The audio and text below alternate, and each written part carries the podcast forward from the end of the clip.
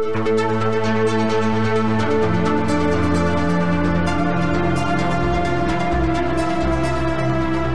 I'm I'm Jon Atack, and I'm today dealing with the very flamboyant Chris Shelton.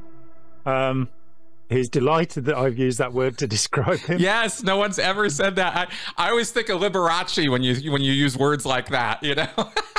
I can just see you coming onto a stage in a silver carriage with two right. white horses. right. That's not quite what I was thinking of. I, I associate the word with Keith Moon, the, the drummer with the Who. Oh. Um, because that's why I started playing the drums when I was 15. That's what people used to say about me too. I, I wasn't as good at pulling faces as he was, but nice. You know, I can play. I can play what he played. You know. nice, nice. Well, uh, yes. Well, welcome to Sensibly Speaking podcast as well. Uh, this is being dual done for John's channel and mine, as always. And I want to thank everybody for welcoming us into your home this week. And we're going to talk about brainwashing.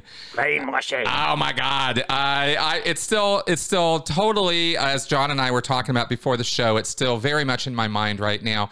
This documentary, Stolen Youth, really brought some stuff to mind about how brainwashing really works and the myths surrounding it. And John has done some really champion research on this stuff lately. And uh, so we're going to talk uh, about this topic. This is a controversial topic in some circles, but it really shouldn't be.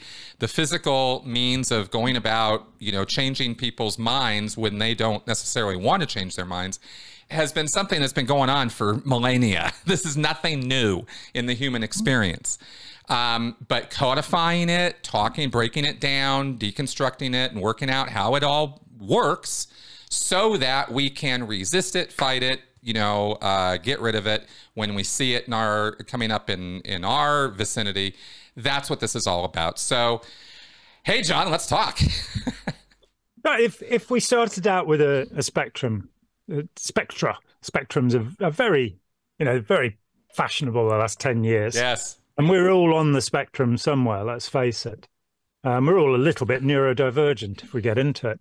But at one end of the spectrum, you have the idea that everybody makes up their own mind about stuff. Everybody is, is rational. This in economics is a doctrine of rational expectations.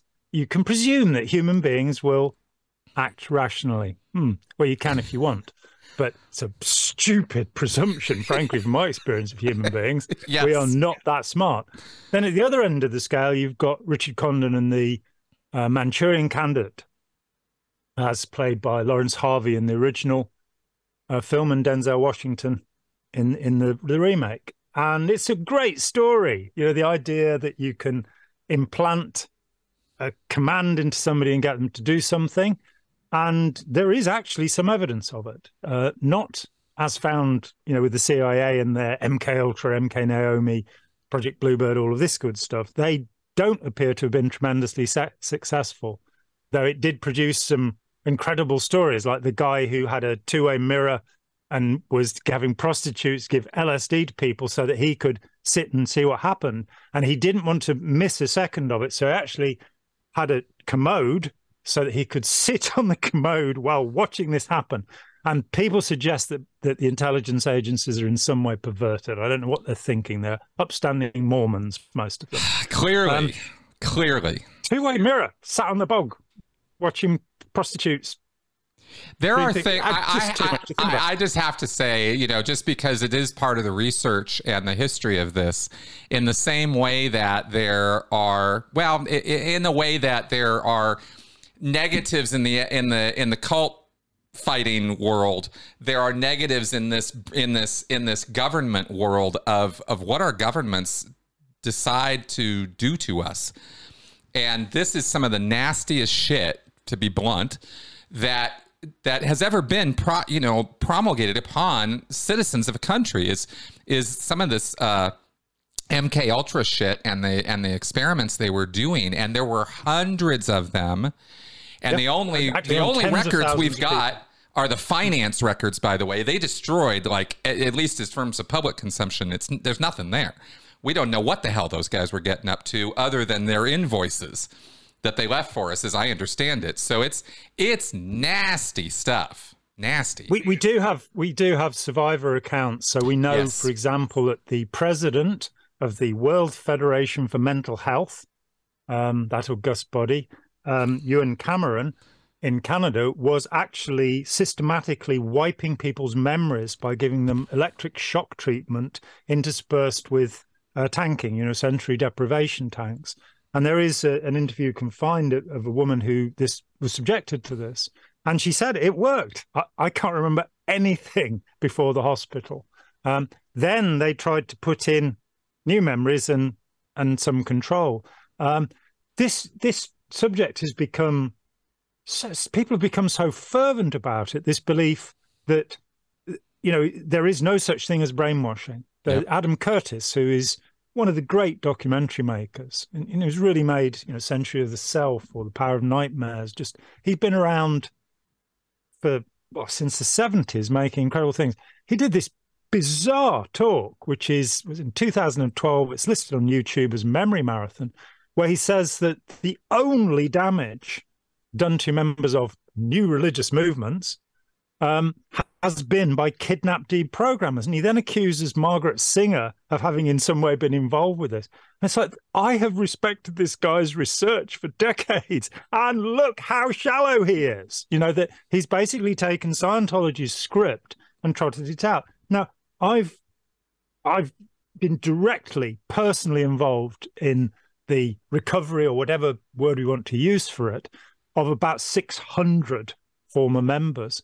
And not one of them was kidnapped. Not one of them was deprogrammed. And yet they were still talking about real and awful damage. Mm-hmm. For example, a woman who was uh, shouted at for two weeks to have an abortion when she was on Scientology's rehabilitation project force. And when she adamantly refused, she and another pregnant woman were set to shoveling human excrement out of a cesspit and kind of going, all right, so from Adam Curtis's point of view, that's okay. That you know, that's not a, a reprehensible practice.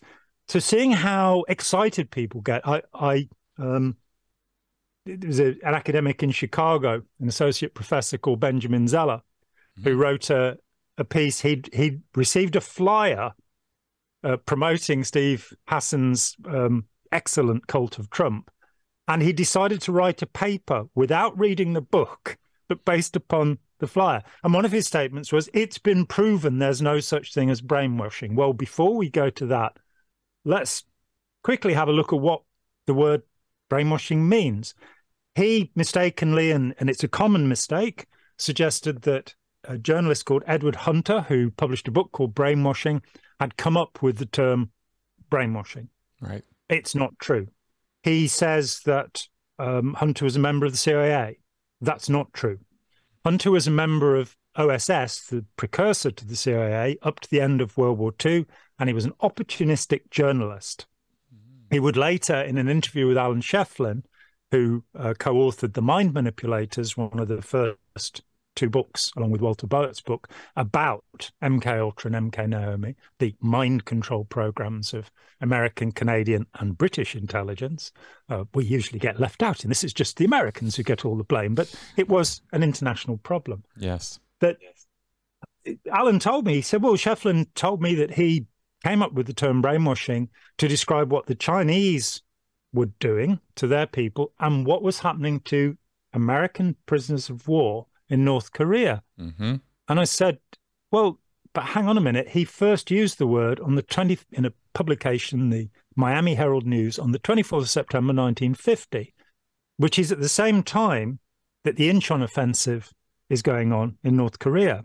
There were no American prisoners of war talking to camera at the point where he used the word. So he carried on using it years later in interviews and claiming now, he wasn't the first to use it in so English. It was first. Let me, let me stop you for just a second there on that thought you just had there, because I was connecting it in my mind with the fact that it, during the Korean War, one of the most alarming things that was bringing this to people's attentions were that there were televised interviews or or statements being made by shot down prisoners of war from the United States, other other Western nations.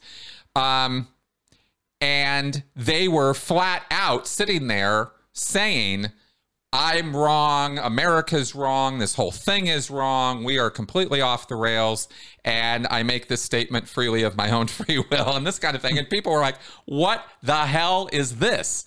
They had no idea why, you know, patriotic American military personnel would disappear and then reappear in this way. And this was the alarming thing and, and and do I understand it right that this that these statements about when it was being discussed or talked about preceded that? He talked about brainwashing in in that article, and that's before any American POW had made okay. any statement. Okay, it was. So Got it. It was opportunistic on his part, um, and to be fair, there was an international commission uh, which the Chinese didn't take part in uh, that looked into allegations made by the Chinese government that and the North Korean government that um, biological warfare was being used, which was the main allegation. Mm. That allegation appears to be true. So the, those pilots were talking about dropping cluster bomb units that contain mosquitoes on North Korea. It, you know, and you won't find anybody who is more concerned and distressed about the Chinese and the North Koreans than I am. I have nothing positive really to say, particularly about the Kim dynasty. But it's worth bearing in mind that not one North Korean town was left standing by 1953. North Korea was bombed flat. So, in, in the same process that was tried in Vietnam afterwards, and it didn't work there either. Right. Um, hearts and minds and all that. That's but right. in fact, the, the term brainwashing was first used in English in January 1950 in the Times of India.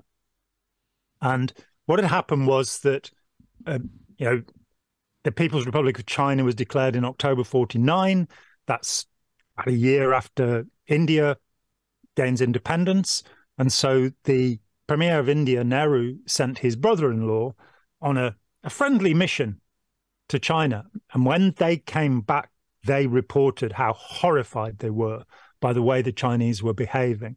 Particularly talked about um, the desperation of children in Chinese orphanages, and they came up with this word brainwashing. So nothing to do with Edward Hunter. That's huh. just it's a minor point, but I'm sick and tired of seeing it repeated as if it were a truth. He yes. talked with one guy who had some information about the thought reform camps, and that was the whole source for him. He had did one interview, wow, um, and published the book Brainwashing, and it was all sensational. Um, right. To trace it back, the Times of India was actually picking up the Chinese expression, and I think the Chinese have the right, if they wish, to name something. And the term that was used in Chinese is "sinao," which means wash brain. Right. And it's a bit deeper than most Westerners see because it's actually a comment about a Confucian idea, which is the cleansing of the heart. Yeah, it has China, to do with it has to do with purity. Yes, yeah. the, the, and and in those terms, um, you know, it, it exists has existed for two and a half thousand years as a concept in China that you can by giving truthful and good information you can change the heart, which the Chinese believe to be the organ of thought.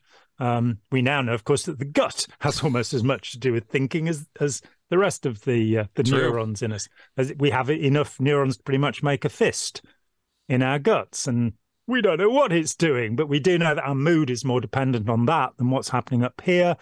More recently, we found out that serotonin and oxytocin don't do what we've been told authoritatively they do do. We don't know what they do anymore, frankly. But wow, putting that aside, yes, topic the, for another day. Happened, for another day. Uh, tune in later, and, yes. we'll tell you all about that.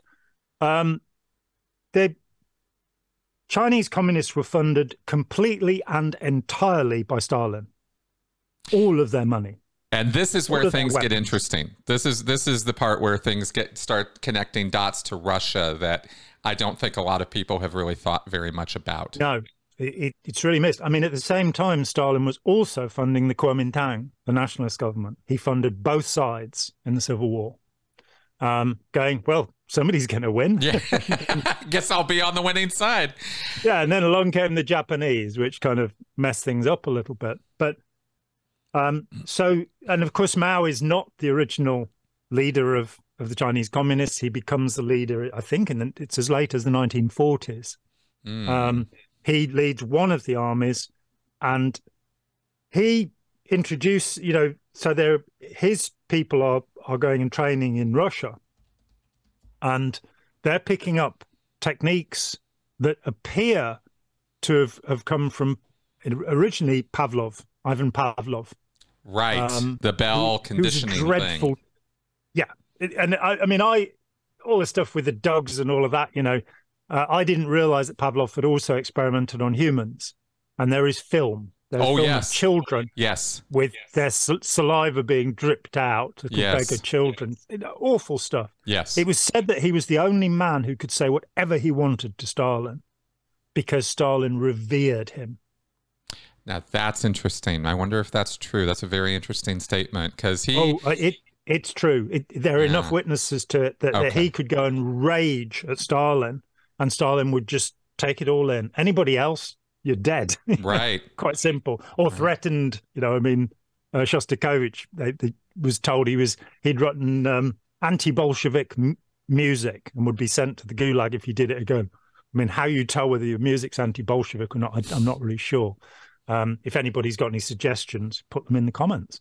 Uh, but anti Bolshevik sentiment is an invention of Mao, and Stalin gets it from him. Mao, at one point, killed, executed a quarter of his army based on the fact that they were exhibiting anti Bolshevik sentiment. Wow. Which is that they, they disagreed with him and his orders. And right. we here start to see some parallels with other authoritarian groups. You yes. know, if you have any critical or hostile thoughts about L. Ron Hubbard, then you are for the chop. You know, you, you're going to be chucked out, overboarded, put on the rehabilitation project force or what have you. Right. Now, of course, it's and any any recidivist thoughts about David Miscavige, any thought that David Miscavige is less than a messianic savior, is uh, to be punished. That's right. Um, it's not, really not a matter of degrees of awful. It's a matter of there's this mind, there's this psychosis, there's this like predatory, per, you know, type of person. I don't I, I don't mean to draw them out as something non-human because they are all too human, but they, you know, if L. Ron Hubbard had more power, more influence, more, you know, whatever, he easily could have gone in that direction. He easily could have started enacting his will through death, through violence, through you know uh, much worse means than he did. So it's uh, you know it's a point lucky, that needs to be very lucky. Yeah, yeah, it's a point that needs to be made. You know, and and that was his intention. He intended to create a country, and he intended to rule it. That's right. And I think it was Malawi where they actually tried to buy land to set up a Scientology country. What a horrifying thought that is. Yeah. Um, yeah. But so with the Chinese, Mao started to put forward a very simple idea, which is that you have the the reason that the people are um, in trouble and, and and things are not harmonious and are not working properly is because they have a low consciousness, and you want to raise them to a higher consciousness. And the higher consciousness is the realization that society is divided into the people and the enemies, what we might call suppressive people. Right. And, sort of an ultimate us versus them. Yeah. And it led, I mean, a peak in, in the worst year of execution, it is said that, that Mao had one and a half million people executed. It's really hard to, as in, in, in, yeah, it's just so hard to to uh, to grok the scale. Hmm. It, it's yeah, so mean, if, hard, you know. You think about the uh, yeah, and, and, I mean, it, this is a statement attributed to Stalin. I'm told he didn't actually say it, and it's uh, you know, the death of one man is a tragedy. The death of a million is a statistic, and uh, apparently, uh, just this last week, I can't remember who's meant to have said it. it was a Russian, and it was the death of one and um, the death of 100,000, he had slightly lower aims than Stalin in terms of genocide.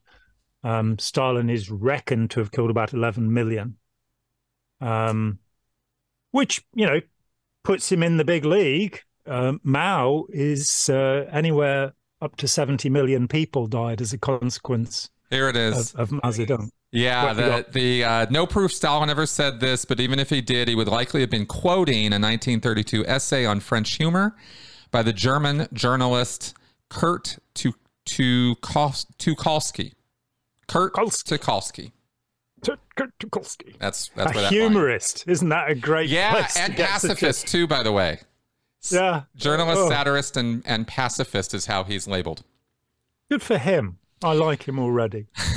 so, so the basically what Mao got to, and, and this, you know, for me, there's an echo here of um, existential therapy, the form devised by Rollo May, who made a, very intelligent critique of Dianetics, the modern science of mental health. Mm-hmm. That's where I first read about him.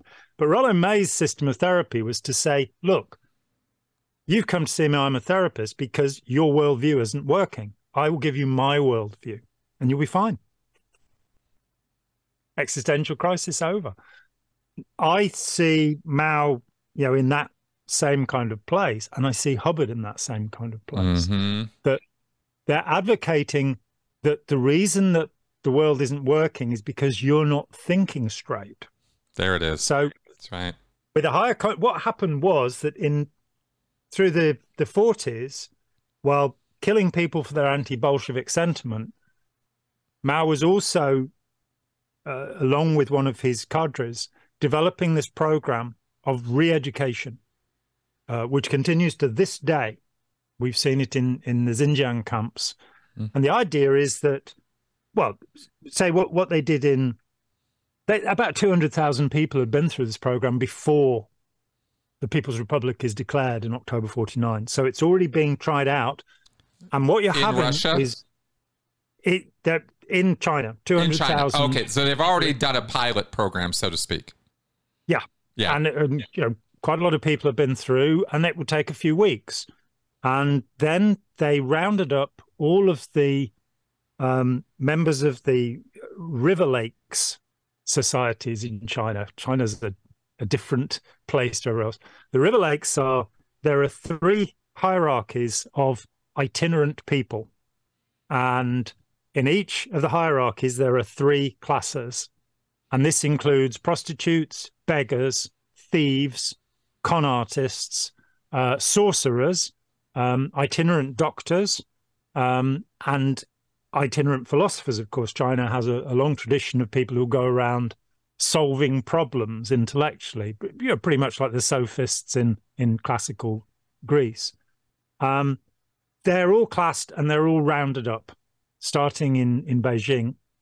So they go to the houses of ill virtue, and the prostitutes are people who are put in one set of camps, and the brothel keepers are enemies.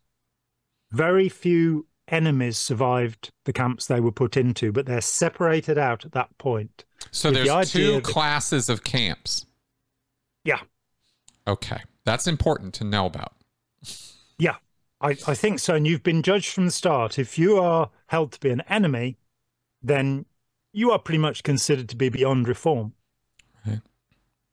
So mm. this is like with Scientology, where they'll declare somebody a suppressive person and throw them out, or they'll put them onto a, you know, we're told the rehabilitation project force isn't there anymore. Who knows? Um, well, I tell you, the first thing that comes to my mind is Jews being rounded up to concentration camps as well, because it's the same kind of prejudgment with no absolution possible. Hmm. And and and let's add that all the Romanies were also rounded yeah, up. That's right. Uh, blacks were rounded up uh, communists were rounded up. Yep. Um, and uh, yeah, the after the Wannsee conference in '42, they're exterminated. Though on the way into Eastern Europe, you know, there's there's a horrifying movie about uh, Belarusia called Come and See, mm. where you find out what happened there. That that Jews were packed into barns, which were then set on fire, and there were machine guns placed around in case anybody tried to escape. Jesus. Um, terrible, awful things. Jesus. And so basically, we find out China was doing the same damn thing with its China own had a thing with its own twist. Yeah, I mean, yeah, and when you read about, I mean, gradually as the camps it, you know, it was basically thought that the education program had worked, and it it moved on to that if when you studied at college, so in, in mid 1950s onwards, you would part of your education would be to go to the uh, struggle meetings where a landlord or a profiteer would be abused verbally, then abused physically, and then killed. And students were expected to take part not only in, in the verbal abuse, but also in, in the physical attacks upon these people who would be cut to ribbons sometimes. It's a twisted kind of genius because it puts people into a frame of mind who've gone through something like that where they can't ever go back. Yeah. They witnessed somebody get killed because of this. They participated in it. You don't come back from that. Yeah. yeah. I mean, there's just, I, I into... can't think of a better way to solidify a state of mind than with a human death involved that you had your hands involved in. You know, uh, wow. I never heard about that before. That's awful. Yes. I mean, when the Green Berets in the School of the Americas were training uh, contra revolucion, uh, Sandinistas, uh, you know, to fight against the Sandinistas, that there's a, a, standard. And this is horrifying. It's really horrifying to live in a world where this has happened and yeah. not enough has been done about it. Yeah. Um, but they would say, Is there anybody in the room who disapproves of torture? And somebody would put their hand up. And that's a bad mistake because they then torture them. Oh, wow. So you're pulled into the process and you become guilty, as you say. So, yeah. um, you know, we, we have obedience trained into us. We have groupthink where we agree with what's going on around us. And then there are the specific things you can do to somebody that will make them less likely to protest and more likely to comply. Right. And uh, you know, at the moment in in Russia, if you say that there's there's a war in Ukraine, that's a criminal offence, and you're sent to prison for saying it. That that could make you kind of bite your tongue a little bit, you know. Yeah, exactly. We um, talk about group pressure and peer pressure and social pressures. I talk about it a lot, the power of it, the influence of it on us. But, you know, these extreme situations really demonstrate the point. You know, the, you, you're in a room with people with guns and they start talking about things you need to do and comply with. And you just, there are no choices anymore. I mean, it's, it's intense. And that kind of thing is the sort of stuff that the that the later social pressures are built on. They don't have to do that twice. They yeah. do it once, and it's it, they're done. You know, it's that kind of thing. I, I talked with with somebody today who who was in China for six years, and um, she said that what would happen is that, that that people would have an app on their phone and it would tell them that pollution levels were low today, and she'd say, "But look out of the window," and the Chinese person she was talking to was, like, "No, no, look, they're they're down, but you can't see through the smog," and that's of course what Robert J. Lifton called ideology over experience or yes. doctrine over person. That's right. I think the you know one of one of the worst things I've ever seen is a documentary called One Child Nation. Yes, um, it was horrifying that one. Yeah. Yes. And what's you know, it, it's a it's incredible Chinese woman who emigrated, had a baby, went back to China a few years later, and she interviews people. The one child policy is is just about lifted at this time. It's not so long ago. Um, and you find, yeah, well, once you've had a baby, you're told you will now be, um, your tubes will be tied. You'll have tubal ligation. And if you refuse, then it will be done forcibly. And women would be um, wrapped in sleeping bags, tied up, taken to the hospital. And the amazing thing in the documentary is that she actually talks to people who've had this done to them and they say, "Oh, but it was necessary for the success of China." That's right, and and the perpetrators as well, both sides. like, nope, it was the right thing to do. And the reality we now know about population growth that, that once a population is reasonably well fed and cared for, the breeding rates go down, mm-hmm. and uh, that you know we now have less than an equal birth rate in much of of the West for that very reason but uh, you know, you don't want to have 15 kids. It's just whoa, uh, well, it's too much at this point as well for the average American, and I'm positive for the average Brit. It's just financially untenable. You just can't afford it. I, we can barely afford a dog, much less a family of kids. I mean, I, it's not for lack of desire either, you know. So mm-hmm. these things are these things feed each other in ways that are really not that hard to connect these dots. They're not that far apart, really. Yeah. What what's going on in China? What we're talking about here between Russia and China and this this evolution of of brainwashing has has spread around the world. I mean, it's not like America's hands are clean on this, or Britain's for that matter. And and it's and it's not about guilt. I'm just trying to talk about awareness here. It's like this is these things cause other things to happen, like the Chinese population decline that we are seeing right now that is affecting every single one of us because so much manufacturing is done over there. This there there you know this is this is all connected. Just want to make that point. Yeah, and we're going to see India overtake China in terms of population probably in the next year or two. Uh, a country that's profoundly unstable, that's yeah. failed utterly to modernize, um, and is now you know, becoming a leading economy where, again, the the political influence there, where you have uh, gurus like Sai Baba was was an advisor to government, this trickster. Um, yeah. But we also, of course, have the Hindu Nazism as as a real problem in our society, where um, you know there, there's this overlap where ideas are be, being seeping into the Indian consciousness and leading to fundamentally anti-human beliefs, which, which mm. wherever they rise. So the idea that that Muslims don't deserve to live, which oh, has right. you know we, have seen a lot of murders in in India. Yes. Of course, we've got terrible problems with gang rape there. Yes, which are not being solved. Yeah, and so you, have societies and then, and then in the control. Muslim communities, you have honor killings. I mean, it's you know, it's bad on both ends. It's not that these people deserve to die. I'm just saying, you know, the awful spreads. it's just yeah, and uh. it, there, there is a division in all of the religious groups be, between the kind of fervent fundamentalist zealots who you will find in any group. Yep. Um, so in Islam, uh, you have Salafis, Wahhabis, out of whom came both Al Qaeda and ISIS. And they make up something like half a percent of the Muslim population. But I mean, when uh, here, uh, our 7th of July bombing back in, what was it, 2005 or whenever, that a close friend of mine said to me, Muslims should apologize for having done this. And I, I said, so should Christians apologize for Waco?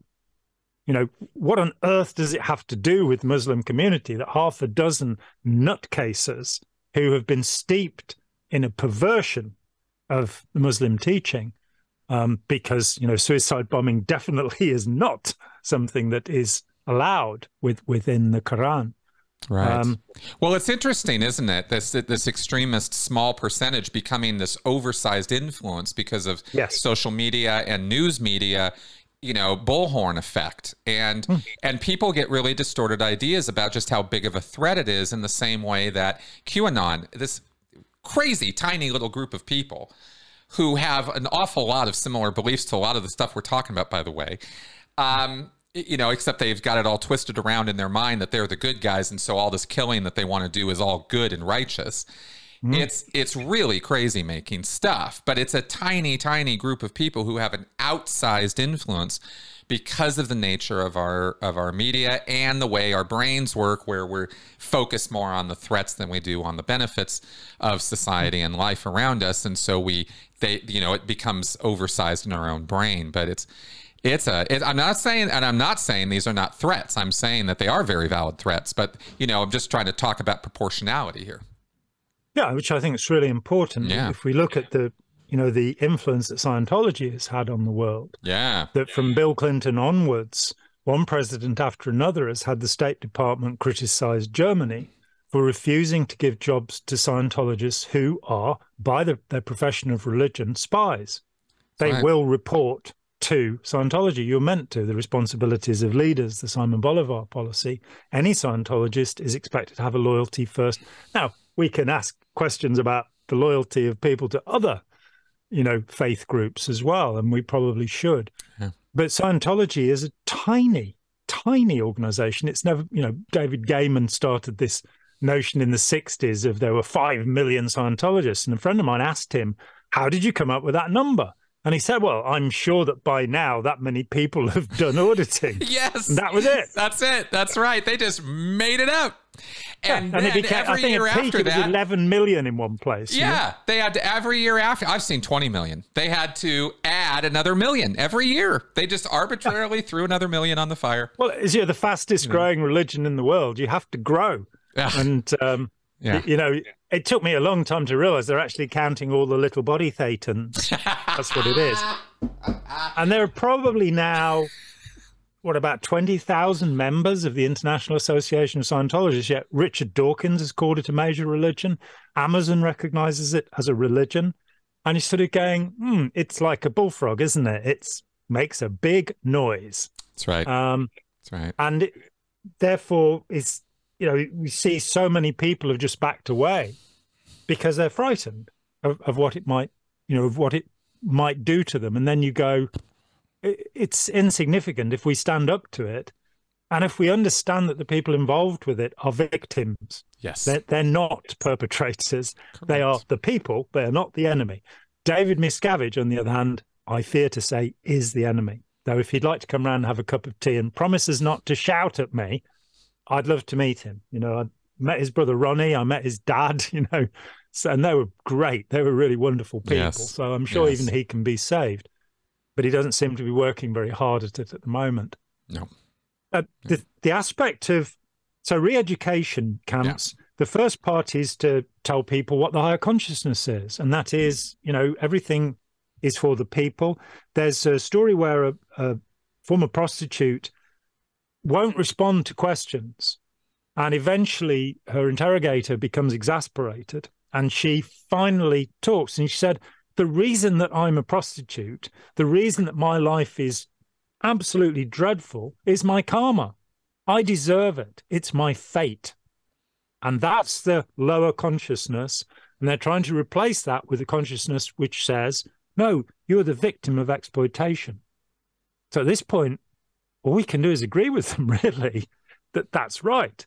But what they're going to replace this with, slavish devotion to a dictator in the name of democratic communism, oh, a little bit of a contradiction in terms there. Um, it's kind of And that's that-? And that's that language nonsense. See, here's the trap. Here's what they do. I've seen this so many goddamn times. You're in a bad place. You're being abused. You're being traumatized. You've got trauma. You've got financial problems. You've got issues, whatever. You're in a bad place. You know you're in a bad place. You don't feel good. Somebody comes and says to you, Hey, man, you're in a bad place. You don't deserve this. This isn't right. And you go, Yeah, that's right. And they go, Yeah, that's right.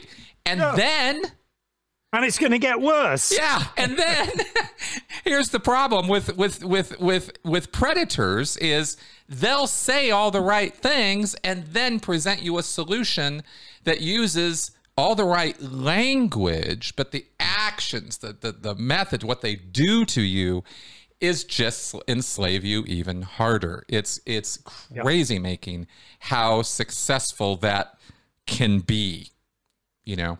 And has been. I Yeah. mean, the history of humanity is the history of tyranny. If- Yeah. If we go back generation by generation, we live in the best times there have ever been. Now, whether our children will have that benefit, we now have to rather doubt. But but we live at the most incredible time in terms of being fed, in terms of having entertainment and um, you know, our working hours, our working conditions. If we look back 150 years to the 1870s, we have a situation in this country and in the US where four year old children were being sent up chimneys to clean them, down mines to bring things out. There was no such thing as childhood. It's an invention of somewhere around the 1860s, around the time of Alice in Wonderland, where the the children of the 10% who form the middle class will now have this idyllic childhood. The majority of children will be working from you know as soon as they can, as soon as their little hands can do anything. Um, so we live in this great time. Looking back, um, you know, in school, I was, of course, you know, English school. I was taught about all of the great kings and queens. You know, we'd had good Queen Bess, who spent, actually, I later find, more time with her chief torturer than any other official of her court. Not quite as good as I was told when I was a kid, you know. Um, uh, she she introduced the penalty of execution if you displayed the wrong portrait of her. Wow. Uh, that might be reasonable. You know, her dad, after all, had wrecked and destroyed most of the country to grab wealth and, and was a horrific monster. Um, her brother Edward was, as a king, founded the school I went to, actually. The school I walked out of when I was 14. But so, you know, about 1560 or something, he started this school, and the same people were still teaching there when I was there. Awful place. Um, but they, you know, he was a religious fanatic who, and they start burning one another. And, you know, oh, you're a Catholic, we're going to burn you. Oh, you're a Protestant, we're going to burn you. We get witches being persecuted. We have lived through generation after generation of horror. And the reason we've lived through it is because we've been ruled by tyrants. Yep.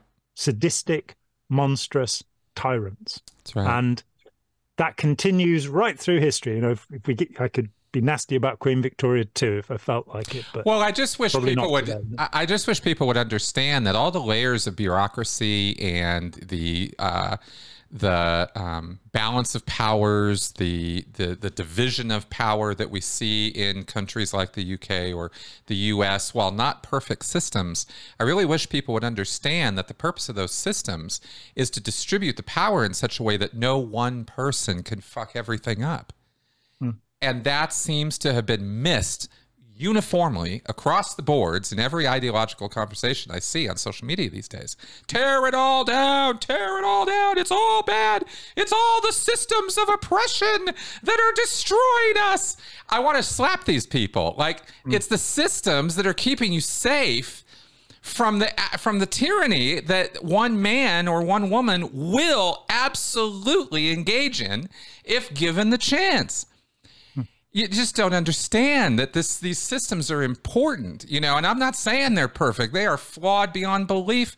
They evolve into monstrous things. We see the movie brazil. Yeah bureaucracies can get insane. They can become extreme too. So let's not go there but let's not pretend that these systems have no function or purpose. They protect mm. us. That's the mm. whole point you know, I, I just I, I got to get on that soapbox every now and again because it just really riles me up when I see revolutionists, you know, extreme left wing people like talking about tear down the system, you know, because the system is the thing that's wrong. And you're like, mm, I wish you'd take a different look at this, you know? Yeah, it, have a little bit of a, a look at, at history. And, yeah. you know, Santayana and his, you know, those who don't study history are doomed to repeat the, you know, what they should have learned. Exactly. Uh, it was above Jim Jones' throne at Jonestown. Exactly. so uh, I, I had a, a few 20, 30 years ago, uh, 20 years ago, I visited a house that was one of the few remaining 14th century knights' houses. And you'd expect something quite grand. It wasn't. Um, hmm. But the thing that was really interesting, no staircase, it was quite a small stone building in the south of England, which has somehow survived hmm. and become this little tiny little museum. And what interested me particularly was that you would get up to the upper floor on a ladder so that the ladder could be pulled up and the trapdoor put down when thieves and brigands came around to steal your stuff. And this is something, it goes back to the Viking invasions where, you know, people learned that, and then the Vikings would set fire to the room below. Yeah, exactly. Not very nice. But realizing that, you know, there was no police force until, you know, 18th, really only properly established in the 19th century. Yep. And while one absolutely, absolutely supports the imprisonment of Derek Chauvin and, you know, any investigation into corruption and brutality, we at the moment in our London Metropolitan Police every 10 years, about 10% of the force is dismissed because they're corrupt. So it's a problem. And it's one, you know, there need to be independent bodies that are dealing with this. Yep. You cannot trust, you know, any group or organization not to become a cult if they, you know, are allowed to make rulings about their own um, evil doings. That's yeah, right. we had a we had a guy who who investigated a policeman who investigated the shoot to kill policy by the Royal Ulster Constabulary in Ireland. And he was thrown out of the police when he said, "Yeah, they they are deliberately killing people." Um, it's the famous G- Gibraltar shooting. Mm. Um, mm. Well, we have so- we certainly have parallels with that here in the U.S. right now. Yeah, and and so while I, I think it's absolutely dreadful that about one unarmed black person a month is killed by a police officer in the United States, Yep. I think it's really scary that under surveys people think that that number is in the thousands, where it's about ten or twelve a year. That's deplorable. It should not be happening. That's right. But it's exaggerated in the public consciousness, and you then get this idea, yeah, that if we just destroy everything, human beings will be fine and virtuous. Well, exactly. I don't believe in that. That's exactly. not my experience. We just have to return to the forest or something, you know, or the jungle. It's like, Yeah. no, it's madhouse. That's crazy. But it's another demonstration of that outsized influence of, you know, really awful stuff grabs our attention and focuses our attention and keeps it there. And and it's hard to tear it away and you start cogitating on the the size of the problem and it becomes oversized in your mind. And that's where we lose perspective. And if there's anything critical thinking is for, it's for maintaining perspective. You know? Yeah, look at evidence and, and balance the evidence out. Exactly. I mean, the, the next part of the um, Chinese thought reform, Yeah. once you've told people they're the enemy, you're the victim, you've been exploited. Fair enough. Um, and it's not your fault, if you remember Good Will Hunting. It's not your fault. um, yeah and it was true. so the next stage in the original program, which was launched um, in Beijing in early 1950, is self-criticism, and that's what led to our, you know, our our conversation because I want you to talk about the truth rundown. Yes. And what what happens is that you create a situation where you tell people they can openly criticize others, and you make careful notes, and they may then, yeah, I'd be fine. Say whatever you like, but of course, if you say anything that puts you in the enemy camp, you'll be executed.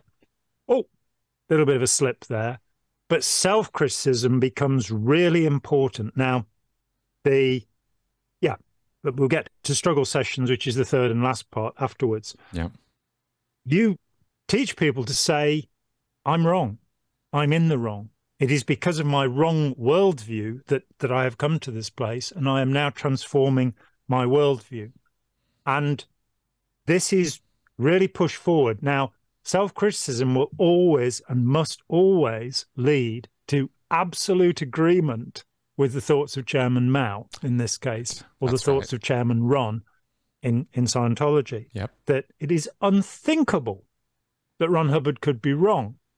Even when he contradicts himself on every other page, it's unthinkable that he could be wrong. And so, this self criticism, this idea, uh, you know, uh, Mike Rinder's book, uh, I think, is a wonderful example of it. And, and you've talked often enough about it too.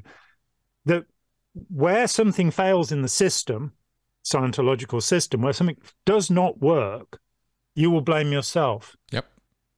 If anything good happens to you, you will thank the system. You will thank Ron. I mean, reading Jefferson Hawkins' uh, Counterfeit Dreams, wonderful book. Um, he basically got Dianetics, modern central science of the mental science of modern health, um, back on the bestseller list Yeah. 40 years after it was written. And it's a rubbish book. It's a, one of the most atrocious diatribes I've ever read. It just I, I really don't know if people get what an unsung marketing genius uh, Jeff Hawkins was in, yeah, in making and I that. wish he'd come and work for me. right. but um, he explains that he had to push aside everything that Hubbard had taught about marketing because it was nonsense and it didn't work. And he managed to get something that did work. I mean, what they were doing was what sponsoring a car in the NASCAR Oh yeah. Oh yeah, they were doing anything they could to anything they could to generate goodwill, and some of it worked, and some of it was a total fucking disaster.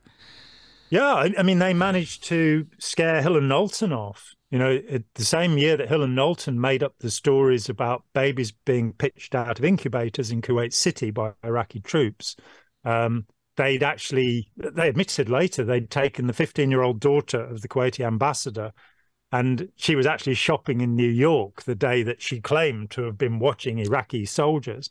Completely falsified. Baby stories are so good for starting wars. Yep.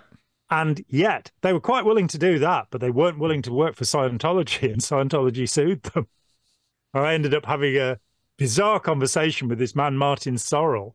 And because I am such an unworldly type, I had no idea that he was one of the most powerful men in the world. And he said, Well, what should we do about this Scientology thing with Hill and Knowlton? And I'm like, Pay them off, frankly. If you want the trouble, you know, I didn't even charge for the conversation. I am such a fool, you know. I saved them millions. Same with Eli Lilly. I had a 15 minute conversation that said, pay them off. Good advice in terms of yeah. uh, ending the trouble for them. Yeah, not in terms of trouble for me, though. I didn't get paid on either occasion. I know.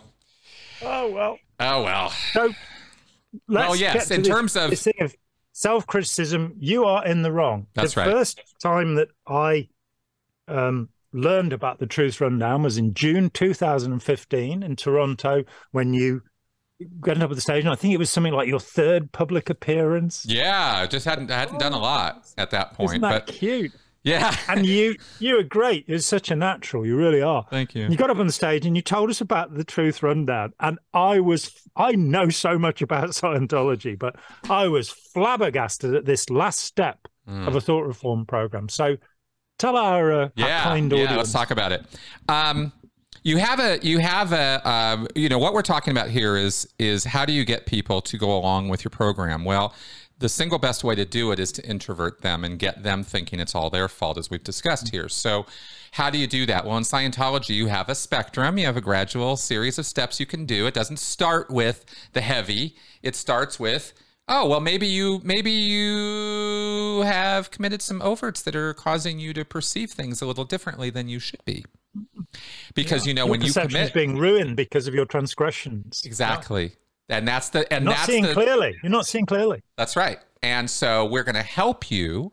We're going to assist you to see more clearly by having you sit in a room with a ream of paper and writing down all of your overts and withholds, all of your non uh, civilized acts, you could say, all the things you've been doing that are bad and wrong and you wouldn't want to confess to in a public forum, right? Those are the things you're going to write down. And we're going to get all the specifics on that, but that's really not very important. What's important is that you take responsibility for the bad things you have done so that you can see things clearly. We will keep the little write up you did, yes, just in case. But it's That's your own right. good. We're just going to file this away in this little folder that has your name on it. Don't worry about it. It's all good. It's in the closet. It says confidential on it. Don't worry about it. And so, you know, I mean, let, let me interject at this point that one of the first people I interviewed after I left in 1983 was an ethics officer from St. Hill and he was talking about how they pass these things around oh, among oh, yeah. themselves. Oh yeah, you know, whatever sexual transgressions, particularly, would be. And he going, and we're being told this is absolutely confidential. You know? Oh yeah, yeah no, really. no, no, no, no, really? no. We we used to, yeah. I can say I have participated in such activities. Absolutely. Oh, so uh, you've committed overts of that type? I have. I have. Um, I was not a I was not a great guy when I was in Scientology. Um, now you are now though, Chris. So you've made up. I'm working on it. I'm working on it. um, okay, now we go from that, which most people will very easily agree with, mm. because people are hyper aware of their of their uh, bad spots, their weaknesses, uh, where they do things wrong, when they have violated their own moral foundations they're they're hyper aware of that, right? Because they're judging themselves constantly. And that's part of the process of living. There's nothing unusual about that. You can exaggerate it beyond all bounds and that's bad and and you know, people should get therapy for that, but it's it's a perfectly organic process that we review our actions constantly, judge ourselves, try to do better. So it's very easy to get in there on that line on guilt and mm. and sort of pump that a little bit. And people go oh yeah no i agree with that. I could see that. And as long as they're not defensive as long as you've got them in a calm place where they're willing to be they th- they trust you they think there's a line here that's going to work they'll they'll fall for it. So that goes to the that goes from ow write-ups so overt withhold write-ups to security checking which is the next grade up from that where okay we happen to think that there might be overts and withholds you've committed that are badly affecting your perceptions and abilities and even your OT power, right? This is how you reduce yourself spiritually mm-hmm. is you commit bad acts and that's what causes you to pull the flippers in and you're not really as cause and you're not really willing to go look at those areas you've committed overts in. You're not really willing to go talk to your mom anymore because of all the overts you've committed against her. So, we're going to do what's called a security check or a confessional. And we're going to use integrity this integrity processing. That's integrity right. Integrity processing. Integrity yeah. processing. Yes. That was an older term for it. And and we're going to use an e-meter and now we're going to use this device to discern the truth and we're going to get you to confess to us even the things you forgot about. We're going to dig them up. We're going to find them and we're going to get it all out in the open. We're only interested in this lifetime in this instance. Yes we are. Only yes. the stuff that can be used against you because what you did in the other one and a quarter quadrillion years doesn't really matter. Nah, not that important. We can't embarrass you with it, you know? Exactly. So we might we might go back and get that stuff. And actually, actually, here's where that script flips. Mm. Because that that does flip. And the security checks are done for the present time stuff. And you can go past life, but the reports that get written, and reports do get written after these mm-hmm. confessional sessions, detailing the crimes that you have confessed to. And this mm-hmm. all goes in those files again, right? Don't worry about the files. Confidential. It's all good. No, no need to worry about any of that. It's so they tell you, right? And then there's the truth rundown. Now, this is the ultimate in gaslighting, in memory manipulation. Um, this is not just abusive forms of confessional. At the highest I guess you could say, levels of the confession culture, you start rewriting people's memories.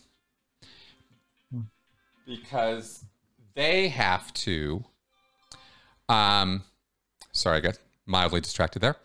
They have to get you to think that all the bad things that they've done to you were all your fault. That karma thing, right? Oh, it's karma. It's my karma. That's why all these bad things are happening to you. Except it's not life, random life circumstances. It's actual authoritarian abuse that's being rained down on you, like in Scientology. David Miscavige beats the shit out of some guy. And then and they've got guy, to then go away and find out why they forced him to do that. That's ah. right. That's right. You then go into a truth rundown session where you are, and, and we don't have to get into the whole procedure. I already did a whole video breaking all that down.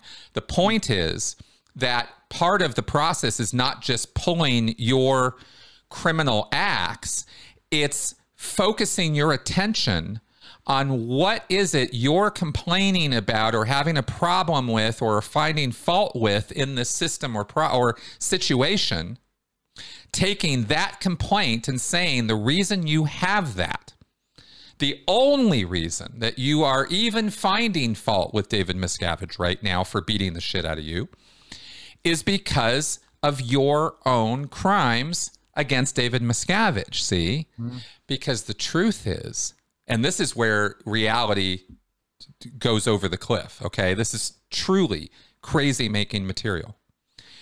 Is they'll tell you, and you will be coerced and sec checked and pushed and, and manipulated into believing, oh, he never beat up on me. I'm the one who beat up on somebody and mm. you will literally rewrite your own memories. I have watched it happen right in front of me. Mm. I not only received a truth rundown where this was done to me, but I have delivered it on two other people when I was on the RPF. And this is a super secret, super confidential action in Scientology. People know way more about the OT levels than they know about the Truth Rundown. And the reason is the Truth Rundown has never leaked. Nobody's ever taken the, the couple issues out of the church. So I had to describe them. And Bruce Hines also did a rundown on it. We're the only ones who have actually ever described what the actual rundown consists of. And it is a step by step process of professional grade, I could say military grade gaslighting. Mm. And you don't come out the other side of that truth rundown. You are not allowed to until you, here's the end result that actually written down by L. Ron Hubbard. You're not done until you, of your own free will, on your own bat, with no hint or suggestion from anybody else, decide, you know what? I have been such an evil schmuck for so long. I have done all these horrible things to these people that I was complaining about. I, I owe them a public apology. I need to write an apology to David Miscavige, the guy who beat the shit out of me, because he never beat the shit out of me. I'm the one who did that to all these people. I'm now taking responsibility for what I have done and apologizing publicly for my gross uh, misperception and complaints and fault finding of David Miscavige. I, and you have to write this and send it to every single person you complained about or complained to. Hmm. Right? I was a liar. I was a scumbag. I had no idea what I was talking about. This is the kind of similar to those televised things from the from the pilot from the from the the prisoners of war. It's it's a total reversal of actual reality. But the person who is doing it, and believe me, I have literally done this. I've been in this headspace. Yeah. It's the exact opposite of reality. But yeah. you believe it to your core. And I can't tell you how long it takes because it takes a while. It's different for each person but it takes mm-hmm. a long damn time to come back from that. Yeah. A long time. Because it's it's deep it's diving deep into the brain, right? When you're rewriting memory and convincing yourself over by going over it and over it and over it again, which is part of the process. And then having to write of your own accord, you know, confessions and and apologies, it solidifies it it puts it in place with a gold seal. That's what happened as far as you're concerned. Mm. I, it, there's just, I've never seen or heard, short of full on waterboarding and the kind of stuff they get up to it, unfortunately, in Guantanamo and other places. Short of that, I've never seen anything more effective at rewriting people's memories than a truth rundown. Well, and to be fair, the the you know the incredible movie, The Report. Yeah. Um, which, which which shows that in fact in Guantanamo Bay, and it wasn't really waterboarding; they were half semi-drowning people. Yeah. Waterboarding is a wet towel, and and a, a, technique invented by the Spanish Inquisition. Oh, was it? believe? Yep, used oh. in the 17th century by the Spanish Inquisition. But they would just put a wet towel over you. What was happening at Gitmo was they were pouring water through the towel.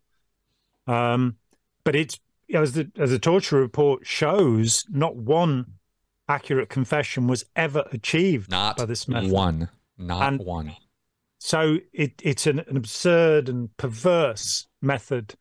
Um, yeah, uh, you know, of, of undermining somebody, but in that environment of hostility, you don't actually get transformation.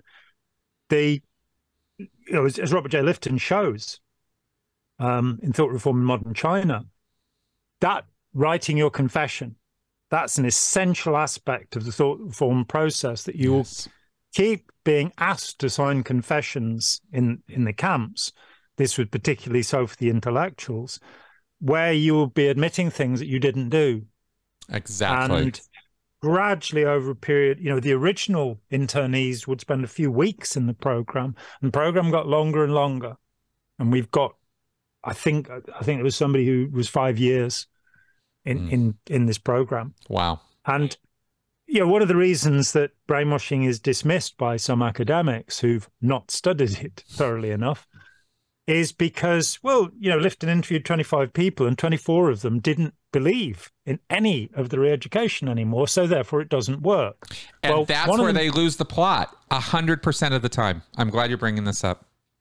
Yeah, because the reality is that if you take the person out of the reinforcing environment, the milieu, and as we saw with One Child Nation, the Chinese people believe. You know, at the moment, it, and it, it's almost impossible to believe, um, but Russians, most Russians, believe that Vladimir Zelensky is a Nazi as well as a Jew. We've we have stories of Russian soldiers torturing people in Ukraine to to find out you know where the uh, the Nazis are, and they, they kind of go, "There aren't any. What are you? You're the Nazis. What are you doing?" That's right. I mean, um, because you set up a situation where it becomes impossible to to agree with reality and answer the questions.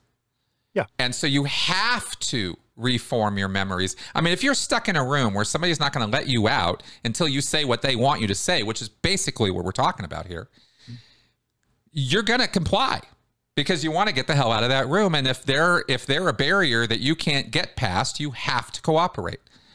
And and if you don't show you know, don't show the right emotional response, you're just going to, you know, in the camps um those who were just about to be released had one task, which was the third aspect of the program, which is the thought struggle, where so somebody new comes in and there are seven or eight people in the cell they're in, and those people will then scream abuse at the new person.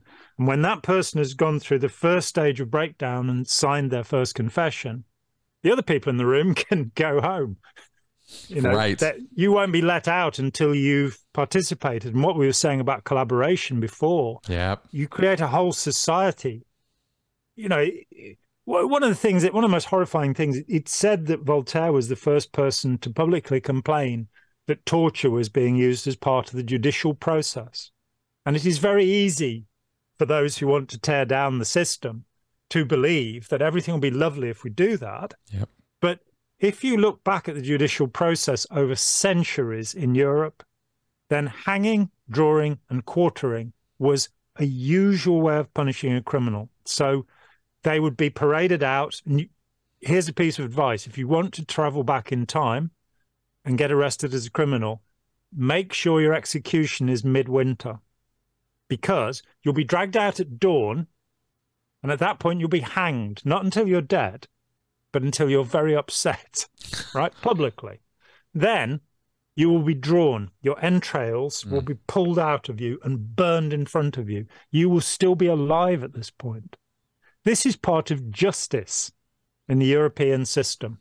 And it, you know, similar things have happened in Asia and Africa, in Australia, well, wherever you go. Yeah, let me just has occurred. if I might but also, if I might just. The idea was to stretch this out through the whole day, so that's why I'm saying, you know, if you do travel through a, a you know, a wormhole in in time. Yeah. But this was normal. And so the idea of public execution, the idea of watching people, people would, you know, they'd be selling hot potatoes. oh, yeah. This was entertainment for people. Yeah we now have YouTube, so we don't have to do this anymore. That's right. We can instead watch people driving Lamborghinis into swimming pools and well let's not pretend by the way that, that let's not pretend by the way that civilization has changed all of this because it was only about up until well 100 years ago in 1923 if you had been taken in by the cops anywhere in the united states they were within their rights to beat a confession out of you the third degree that's right that was it was a thing it was not a joke, it was a thing. And that's what they would do to you because they knew you were guilty and they just wanted you to confess. Yeah. And that was how I mean, policing was done until about 100 years ago. Well, and, and the revision of the uh, criminal justice bill in this country, I think in 1988, mm-hmm. um, basically meant that all police interviews now have to be recorded. Right. And right. if you go back to the, the Guildford Four, the Birmingham Six, people who were sent to prison you know, in the name of the father with Daniel Day Lewis is right. is a remarkably accurate uh, account of these poor people who went to prison because they confessed. And when you find out how they were brutalized by British police officers, and we're talking the 1970s here, yep. it it's unbelievable. It's like, but you confessed. And yeah, the only other evidence against them was that there was gunpowder residue on their hands. And it was later found out that playing cards that they'd been using contained a chemical that you've got a false positive on that test for. So this it we're not through it yet. We are a lot closer. When um, the British police introduced body cams, um, complaints against the police dropped by nine, more than 90%. Yep. Same here in the US, so I believe. We have to monitor, we have to be careful. That's right. But yeah, to think that everybody will be nice to each other, it, we need laws and and we need systems that look at corruption. I, I personally would like to see something done about plutocracy as well. The idea that you can buy a politician yes. by giving money to their campaign fund, that really bothers me. Um, me too. So within the there's this kind of overlap that the more I look at what Hubbard did and the more I look at what the Chinese communists were doing, the more I see is similar. And whether it's similar because Hubbard studied these things, and I think he probably did, I think the Rehabilitation Project Force, I think he probably read Lifton either when he was in Queens at the end of 72, beginning of 73, mm. or a little bit afterwards. And I think that he designed a program deliberately. It may well be that he just read Edward Hunter's Brainwashing because that's more the kind of research that Hubbard did. You know, yeah. He'd pick up the Reader's Digest and find out some wisdom about penicillin from it that he could then share with us. Yeah, exactly. Um, I'd be surprised if he could make it through Lifton. Yeah, I mean, academic. the other thing is that he, when uh, the Phoenix Lectures was was made, there's a story about a Scientologist who died and left this uh, collection of mystical literature, and that Hubbard asked somebody to go and look through this stuff and see if any of it was useful, and they reported back to him, and he was then able to make a few little comments in his lectures um, that made it sound as if he'd read, you know, the Hymn to the Dawn Child or the Rig Veda or that's what right. he calls the Tao Te King, K I N G, which is, of course, Aleister Crowley's misspelling of Jing, um, and uh, quite unusual. But it, yeah, it, it's mysticism light. It's you know he was not a he, he had such a bad, uh, such a short attention span, and and this is something that people really don't get about this man. He wrote one book, Dianetics, the mental science of modern health. Um, every other book, and I think there were 27. Yep. I count. Every other book was a compilation written by somebody else.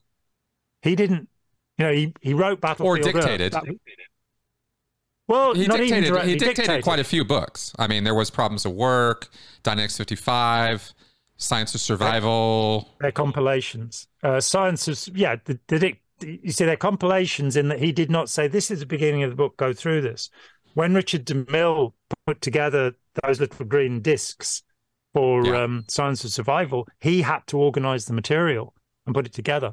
Okay, fair and enough. Fair enough. When we look at, say, fundamentals of thought and problems of work, there are pieces in there that had previously yes. been published. Yes. And we then find, if we go back, say, to the professional auditors' bulletins of the 1950s, that the names of the authors have been taken off them Yep. for so, for example, one of the significant authors of Scientology material was Paul Twitchell, the founder of Eckankar, which is a a fairy story, quite literally, um, about all the little elves in our gardens and stuff. Twitchell wrote Hubbard material. L. Ron Hubbard Jr. had the junior taken off the upper indoctrination yep. training routines and various other things. That's right. Hubbard was, and Mary Sue yeah, wrote a bunch of policies too, by the way as yeah. did other aides and, and staff of Hubbard, but they were all given L. Ron Hubbard uh, signatories.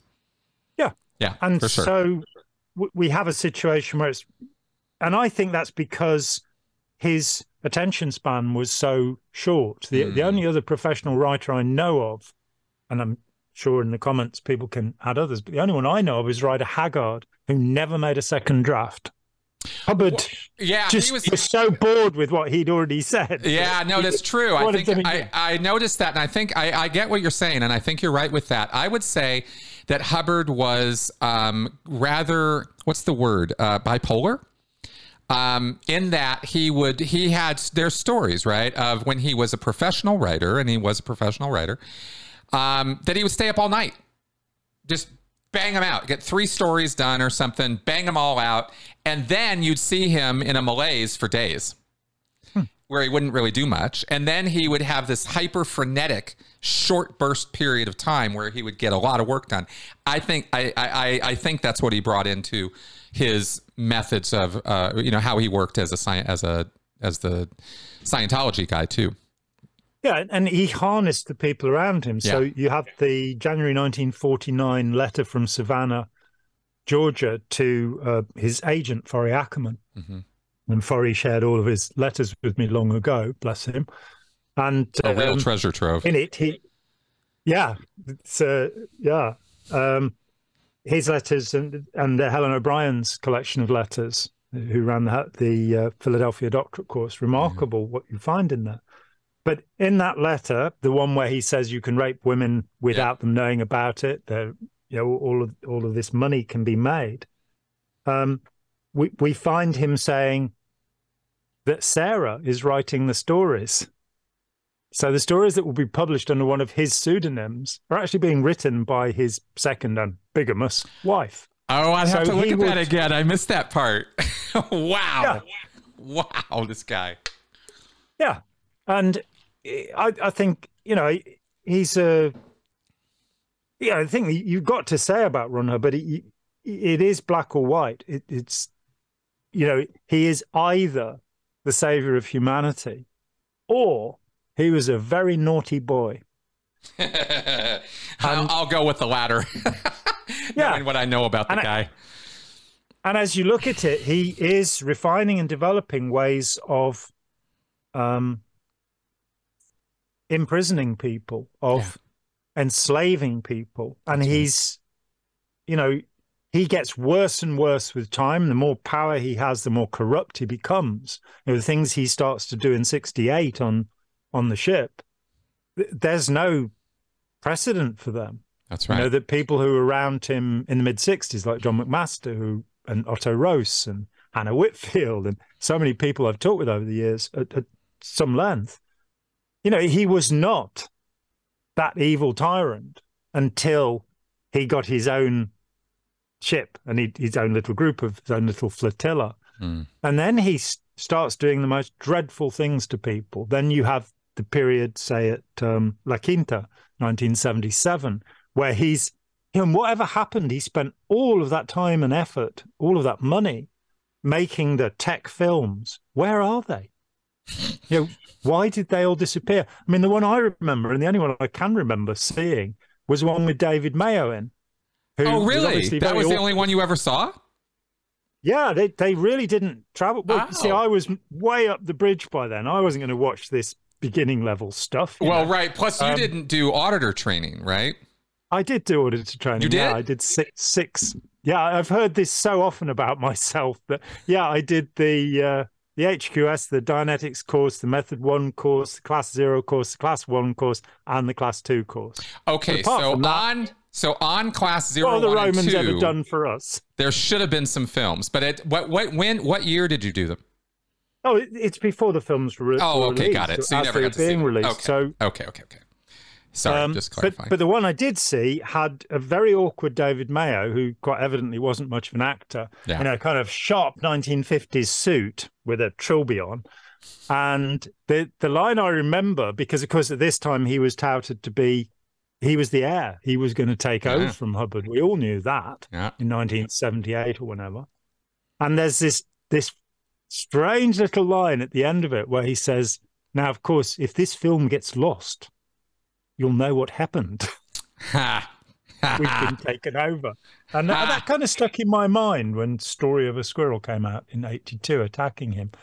Um, but yeah, we, we have here, you know, our, our friend Christian Szurko um, when he was asked a few years ago what what book he gives to to people who are thinking about leaving a group or have just left a group, and he's dealt with somewhere over three thousand people over the years. Yeah, I don't think I don't think he has any rival in in terms of numbers. Incredible man. Mm-hmm. But to my amazement, he said that he gave them my Scientology cult of greed. I'm like, well, people coming out the Jehovah's Witnesses or the 12 tribes or Nichiren, you give them all this book. Why do you do that? He said, oh, well, Scientology does everything. And anybody who's been in an authoritarian, extreme authoritarian sect will recognize some aspect of what happened to them in Scientology. And it's still that way. I mean, um, I I don't know if I've, I've, now studied. I don't know how many groups I've studied, hundreds by now. Mm-hmm. Um, you know, from the Eleusinian mysteries in ancient Greece, right on on through. Mm. Um, and I don't know of any other group that has a, such a complete, systematic way of pulling a person apart and rebuilding them. I as we said at the beginning, I don't believe you can make a Manchurian candidate, mm-hmm. but you can most certainly create a situation where an individual is completely dependent that's it upon these ideas and you have that fundamental contradiction hubbard is all the time telling us it's a two terminal universe you know you've got the negative and the positive the cathode and, and the anode everything's like this well i don't think it is personally i think there's there's rather more to it. There's the weak nucleic force, there's the strong nucleic force, and there's also gravity. So there isn't just, you know, the electromagnetic force, which is all he focuses on. But he then sets about using that to program people. That's right. That, That's right. You know, the plus and minus, the the you know, you're with us or you're against us. There is no spectrum. There is black, there is white, and everything is binary. Well, you know, I'm not making this as a personal declaration or a sexual declaration, but I'm non-binary. this idea. I had a friend of mine the other week said to me that he was woke because if you're not woke, you're fascist. What? And I was like, what? How does that work? What the fuck? So I'm not allowed to have my own ideas. Now with Scientology, the foundational criticism, and, and it, it's got to be said, you are becoming self-determined. That's the whole idea of Scientology. You are becoming completely yourself. And when you are completely yourself, you'll agree with Ron Hubbard 100%. That's it. Because Hubbard sets himself up as the sole thing that is kind of outside of that whole binary because he's source. And by being source, he's always present and always necessary. And that's a trick He's, that every cult leader will pull in some fashion. Is they are indispensable to you. You you cannot do without them, no matter how free or OT or powerful or spiritual or enlightened you become. That guru is always necessary in your life. Yeah, you. So what what's happening is dependency is being created. Exactly. To to give Freud credit for one thing, when he talked about the Dianetic method, before the First World War, I think in the year that Hubbard was born.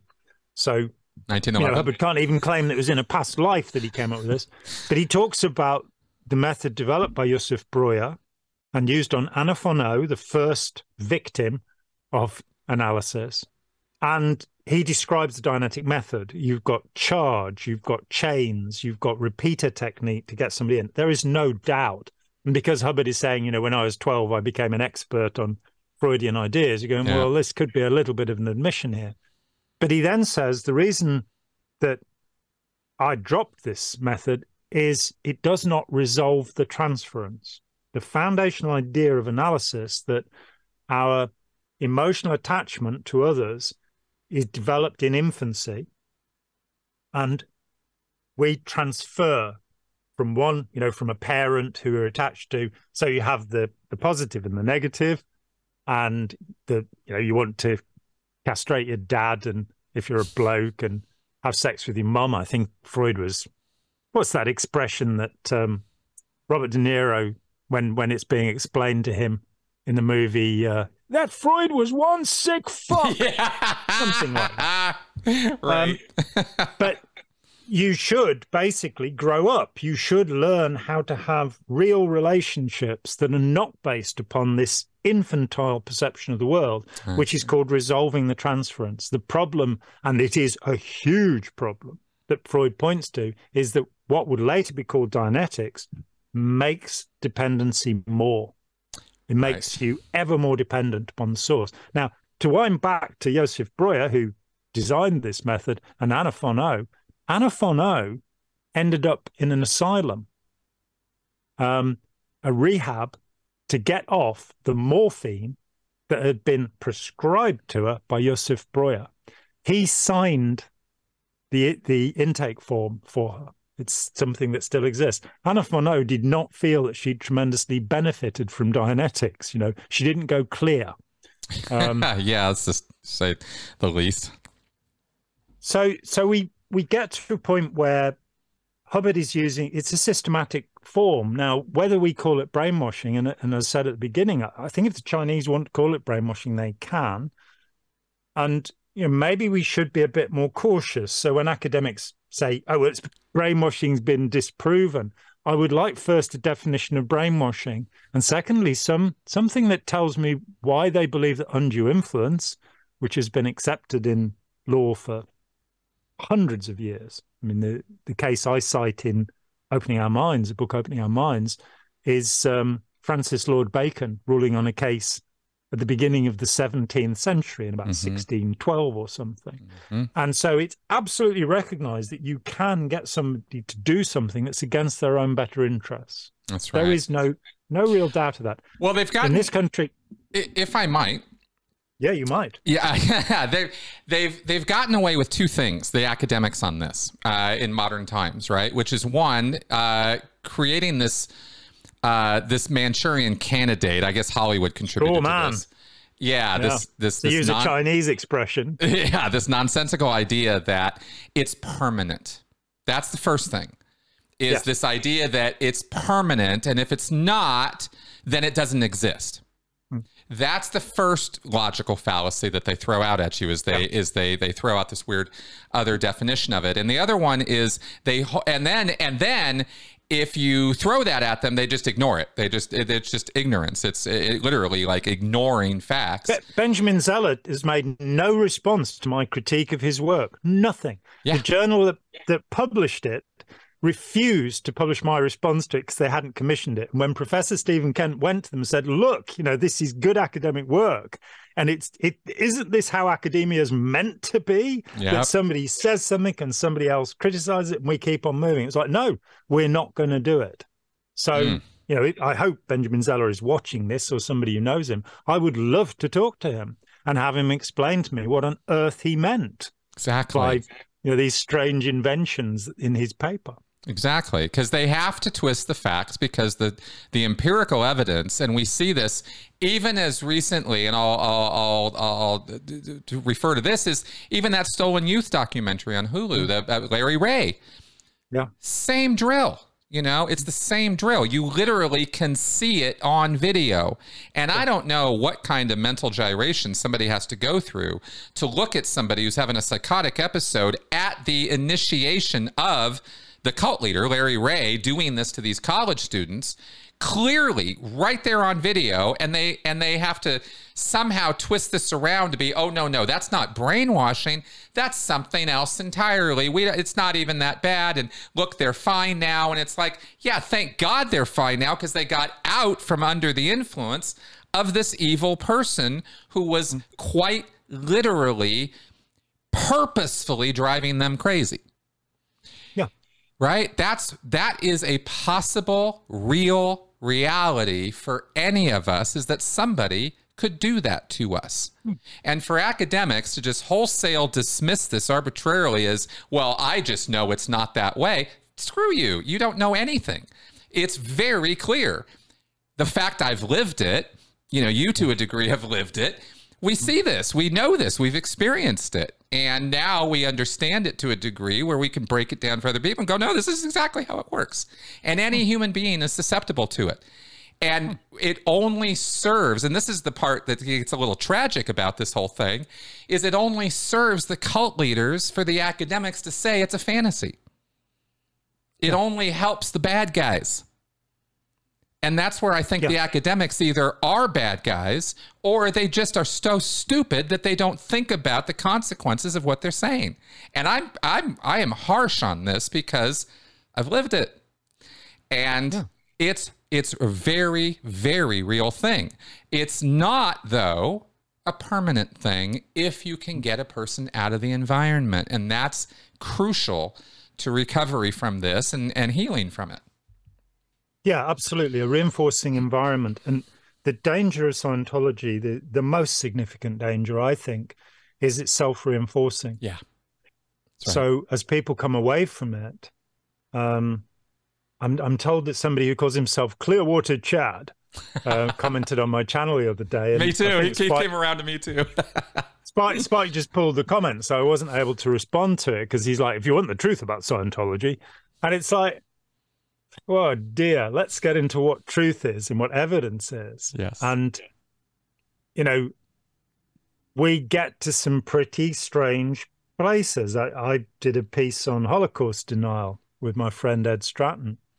And Ed listed 23 texts, all of them on the Holocaust, not his reading on the Nazis in general, but all of them, including the three volume estimation, which goes district by district through Europe and shows how many deaths there were.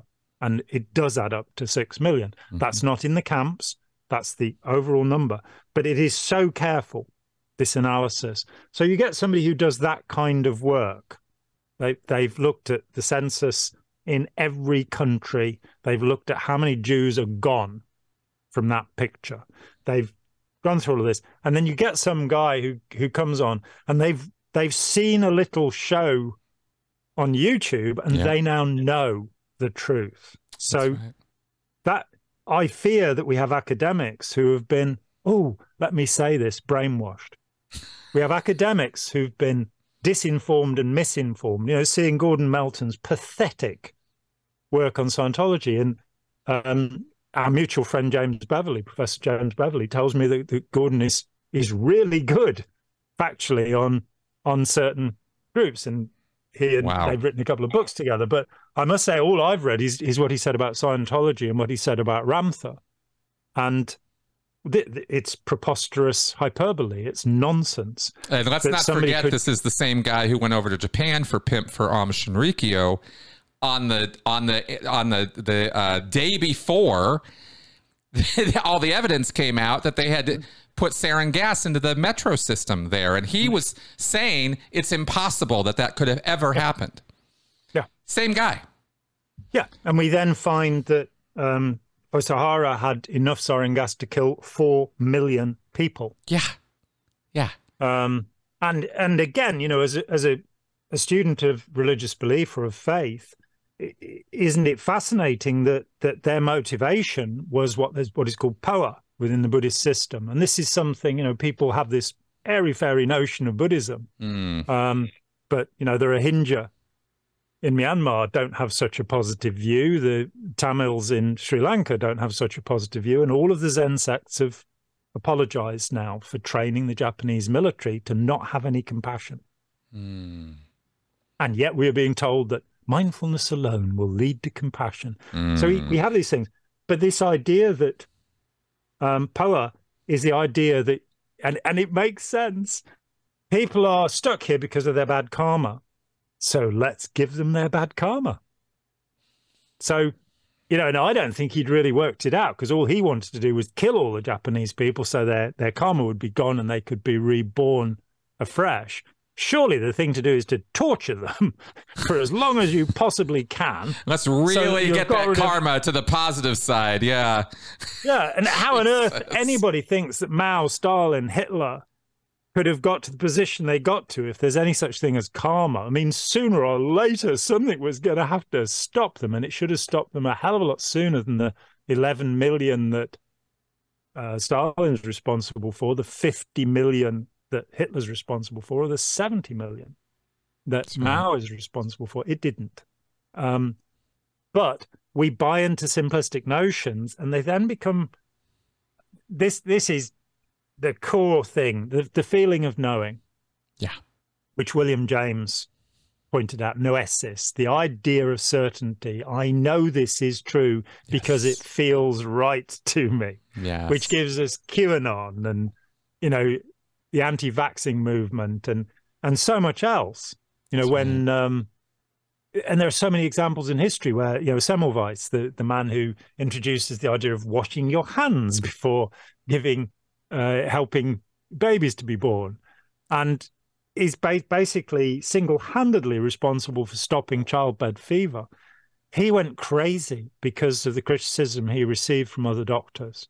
So you go, well, this learned profession said, huh, wash our hands after we've performed an autopsy. Don't be ridiculous. Right.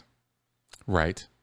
People can be amazing at all ends of the spectrum from from genius to moron and it's and uh and everything in between. And I keep going back to those emotional needs because they're, you know, they're kind of the thing that drives all of this. We like to think we're intellectual creatures, but we're not. We're not. Yeah, it was Jill Bolte Taylor, the neuroscientist, uh, who who said was the effect of you know we we believe that we are thinking creatures that feel, but we're actually feeling creatures that think. Bingo, and that's where and I if you try to. and that's right. If you try and separate thought and feeling in your head, well, good luck. Exactly. You know, subjective is is where we live. Exactly. And that's we, and, and I and and this is important to stress because you got to understand out there that when we're talking about brainwashing, we're talking about thought reform and mind control techniques and all that, we're talking about emotional manipulation way more than we're talking about rational manipulation. The rational manipulation comes in the data, the courses, the information, the the you know, you got overts and that's because if you're, you know, that's why your perceptions are bad. I mean, they'll feed you data. But it's the emotional manipulation that seals the deal and keeps you locked in. And yeah. that and I just can't get past that enough, you know, I can't say that enough. You know, it's really important. Mm. And that takes us to the notion of the weaponized empath, the idea that that you can take somebody who is thoroughly um, pro-social, you know, somebody who really cares about other people, not just somebody who kind of comes and goes, but somebody who's actually invested their life into doing good for others. Yep. And take such a person and turn them round by convincing them, for instance, that um, Jews are all infested with lice which carry disease. Yep, that's right. Um, and actually should be treated as vermin. That's right. Basis for any genocide. They're not human, they're non human. As soon as we get antisocial ideas, and let's face it, Scientology is absolutely packed with antisocial ideas, yep. then we'll have something dangerous. If you can then get an empath, then the, the smarter they are, I, have I've used this expression many times. We use our intelligence to buttress our stupidity. I like that. I love that expression. and you know, if, so if you want to hear stupid, then yeah, go and look at Isaac Newton, who's come up once in this conversation. Newton is one of the greatest minds in all history. Um, his work on gravity, his work on optics, it it changed the world. It it changed Literally. how we do things. That's right. However, he spent much more time doing alchemy and trying to find out from the Bible, which he believed was encoded, um, the dimensions of Solomon's temple, because which would be encoded. If you could find that out, then you'd know the, the dimensions of the universe, he believed. So he did most of his scientific work by the time he was about 25, and then went progressively mad because as an alchemist, he was imbibing mercury. And so, oh, that's the part I didn't know. Hmm. It's not good for you, apparently. No, it's not. I that makes that whole story make a lot more sense to me, though, because I could never reconcile how off the rails he went or why, and mm-hmm. so that that helps me understand that. Yeah, and he was a tremendously vindictive man. I mean, mm-hmm. he. Um, it's said that his uh, statement about seeing further because he stood on the shoulders of giants was an allusion to Robert Hooke, who was a very small man and who should be viewed with the same awe definitely uh, the micrographia incredible scientist. He had Hooke's when he was president of the royal society he had Hooke's portrait burned yes. Major when rivalry we, there major problems yeah. And because you know of the calculus because his fluxions which he would not share with anyone were um, given out by leibniz there was an investigation the Royal Society sponsored into Leibniz to see how he'd stolen the fluxions and released them as a calculus. And it determined that he had stolen them from Newton. It was only, I think, in the 1990s when records were open, they found there was a one man committee, Isaac Newton, who had done this investigation. Ah. That's how. So, it exactly what you say. It we we have to we have to be seen as emotional as well as rational creatures. Yeah. And at the point where we become attached to a dangerous person or a dangerous idea, we become dangerous. We exactly. become harmful to others. So anything that's dehumanizing, anything that's antisocial, anything that harms other people is a bad thing from from, from my perspective. And yeah. and Scientology doubly so. exactly. awful thing. Exactly. Couldn't put it better. It's you know, it, it's it's just a, a fact of life that we are susceptible to these things. That we need to be cautious sometimes, mindful, if you will, of the fact that predators are real. They exist. They're out there, and their job, their entire mission in life, is taking advantage of people. And sometimes such people get into positions of power where they can control not just a couple people, they can control a lot of people. And the most mm. effective way of doing that is figured out already through Bernays' work, through the Chinese and the Russians, and through what we've documented, through what Lifton documented. You know, we've broken this stuff Milgram, down. Pavlov. Pavlov, that's right. Oh my God, what a monster that man was. Because I've seen those films with the kids, and it was revolting. Um, Pavlov was a monster. Um, so, you know, you have people in history who have figured this stuff out and documented it. This has been th- this stuff has been known about in one form or another all over the world for millennia. But we're documenting it, we're talking about it, we're breaking it down so because the because there are things you can do to spot it, safeguard against it, prevent it hmm. if you know about it. And if I've got any mission, and I think Jon too, in educating and talking about this stuff, I love talking to Jon and I love having these long talks with him. But the point is, notice this stuff out there. Do something about it. You can, you know, and you need to, because this stuff isn't going to stop. The predators aren't going to stop being born, and they're not going to stop preying on us. So we're the ones who have to have the responsibility for ourselves and leading our lives to know that they're out there and they do this stuff. And they do it at the government level, they do it at the city, state level, and they do it in our personal lives at the church level, at the job level, at the family level. The only protection is knowing about it and yes. then goosing yourself to do something about it, even though it feels like it's a little weird in the moment. It might be a little weird, but it's going to save you about 10 years of, of hell. So it's worth taking the time, you know? It's for sure. And, and living in a society where, you know, the contradictions run so rife that, that we know about cons- conspicuous consumption. We know that we are driven to buy rubbish that is, you know, just the, the amount of plastic in the ocean, the amount of plastic you know, we have the, the, human race has done these awful things and justified it. You know, we're now seeing more and more documents coming out from the oil companies showing that in the 1970s they had very good predictions That's about right. climate change. Right. they knew this was going to happen and they then buried it. And they're now, of course, fighting various court cases in the US trying to defend themselves.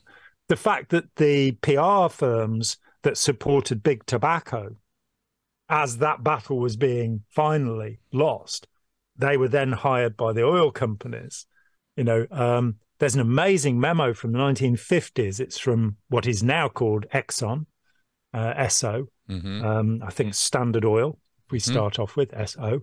Um, and in the early 50s, they had a secret meeting with one of their PR people, and he said, um, this is from Stuart Ewen's book on PR, excellent book, professor writing about PR. They had this meeting where the PR experts said, we have to be viewed as a religion. Consumer products have to move into the realm of faith. And that was the beginning of an incredible, you know, you then see interviews. Uh, one of the ones that startled me was uh, Pepsi Cola uh, that this guy was being interviewed and he said, Yeah, I look at the can and I see the red, white, and blue, and it makes me feel patriotic. Right. And you get how this stuff is going on.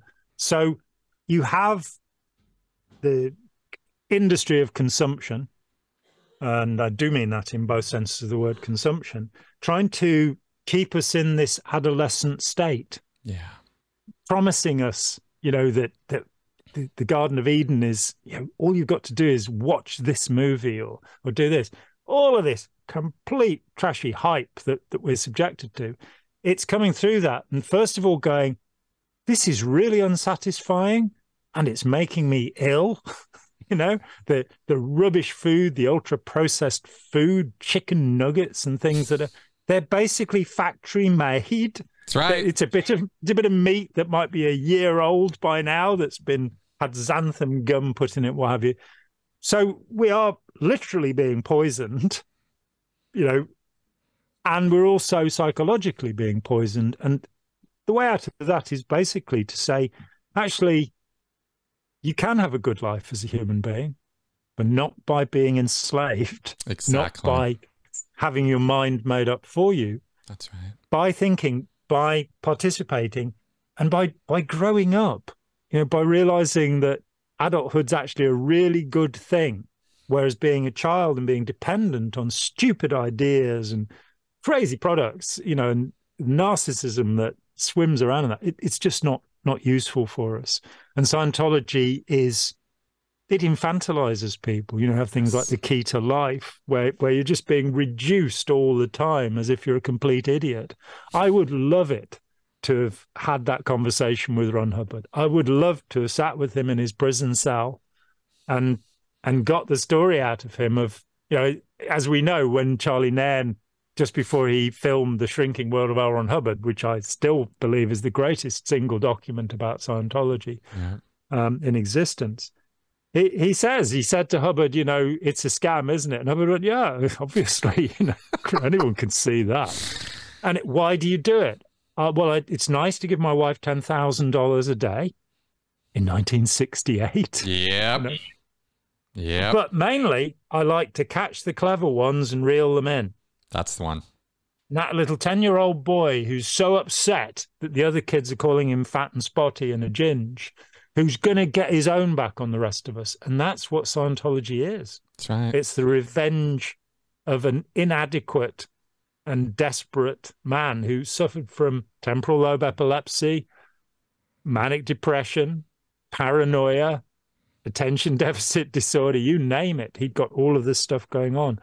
And if you want to, you know, actually be like him, do Scientology.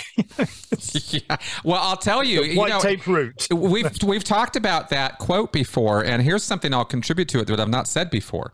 Mm. I used to look forward to the clever ones mm. when I was in Scientology. Well, me too.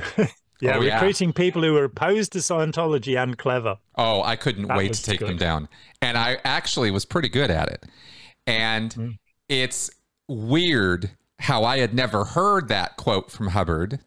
Didn't mm. know he said that, had no clue he had. And in fact, if I had learned that, I probably would have thought it was a clever line as a Scientologist, actually, because my thinking had already gone so parallel with Hubbard's, you see. And so that's kind of the point I'm making here is even unconsciously, you know, you don't have to get told every little thing you're going to think. Mm-hmm. It doesn't even have to work that way. You know, in terms of here we're talking about brainwashing, let's not forget the victim is contributing to the process. They have to or it doesn't work. They have their imagination, their well, hypnotism, guided imagination, right? They mm-hmm. have to contribute to it or it doesn't work. And that's why we think if we can educate, maybe we can, that is enough that you could resist enough that you're not contributing to the problem. And hmm. that's kind of really the anatomy of it, as awful as that sounds. And it's not a matter of trying to blame everybody. I'm just stating a fact, you know, it takes two to have a fight. It takes two to get brainwashed. It that's how it works, you know. You don't have to cooperate with it. You don't have to be a victim of it. But you got to really understand it if you're going to really stand up to it. I yeah, absolutely. I mean, I, I was asked to go over the rainbow and join L. Ron Hubbard's personal staff uh, and actually play drums on um, the Road to Freedom. I'm right. so glad I didn't. Me too. Um, but I, you know, initially I said, "Yeah, I'll I'll come for a year and do that," and of course, you know, the the comeback on that was, "No, you have to add some zeros to that." That's right. It's a billion years, and I just said, "No, I'm not doing it." And later, when I read um, Adelle Hartwell, Ernie Hartwell, talking about La Quinta and the horrific conditions, I had to stop and go, you know, I'm not sure that I, I would have resisted that. I would have been able to resist that. Yeah. So while I, you know, it is worth pointing out that one of the great tango teachers of all time actually does a course called It Takes One to Tango. Oh. Yep. And indeed, there's a there's a, a, book called It Takes One to Tango, which is about written by a diplomat who had a long term career showing that you know sometimes somebody can overwhelm you. And that's true. that that's definitely then true. as you say there'll be a participant process. Yeah. And there has to come a point where you stop participating which is where critical thinking becomes that's right. kind of vital. that's right. But we are so easily golden tricked and i believe profoundly that that's because of our educational system I believe that because we have a fundamentally authoritarian approach to education, and it is changing. I mean, um, mm-hmm. Ken Robinson's work, Matthew Lipman's work, there are hundreds of schools that now reject the cookie cutter model. Yep. And yep. you know, you will learn the answers to the SATs questions. you know, you'll be useless in life, but you will have got this piece of paper that says that you know you've got your GED or what have you. Fair enough. Um, yeah. Um, so I, think there's an imbalance of power that we also have to add to the equation. That while you're, it does require your right. participation, no, you're absolutely right. I realize in saying that whole screed that it comes across or could be interpreted as you know in the in the victim blaming realm, and I'm not trying to go there at all. No. I was trying to make the point that it that it is a, a cooperative effort, but you're absolutely right. And again, you know, uh, if you want an example of this that's not in the Scientology world, uh, you know, I'll, I'll, point to Larry Ray again and I'll point to that documentary again because it'll show it to you. I mean, mm. yeah, all those kids were kind of active participants, but you cannot, in any point along the narrative, blame those kids for what the hell happened to them. And that's not the point of view that I'm trying to bring to this. I'm just trying to say yeah. you can resist, you can fight back, you don't have to be a victim of it but not if you don't understand what's going on.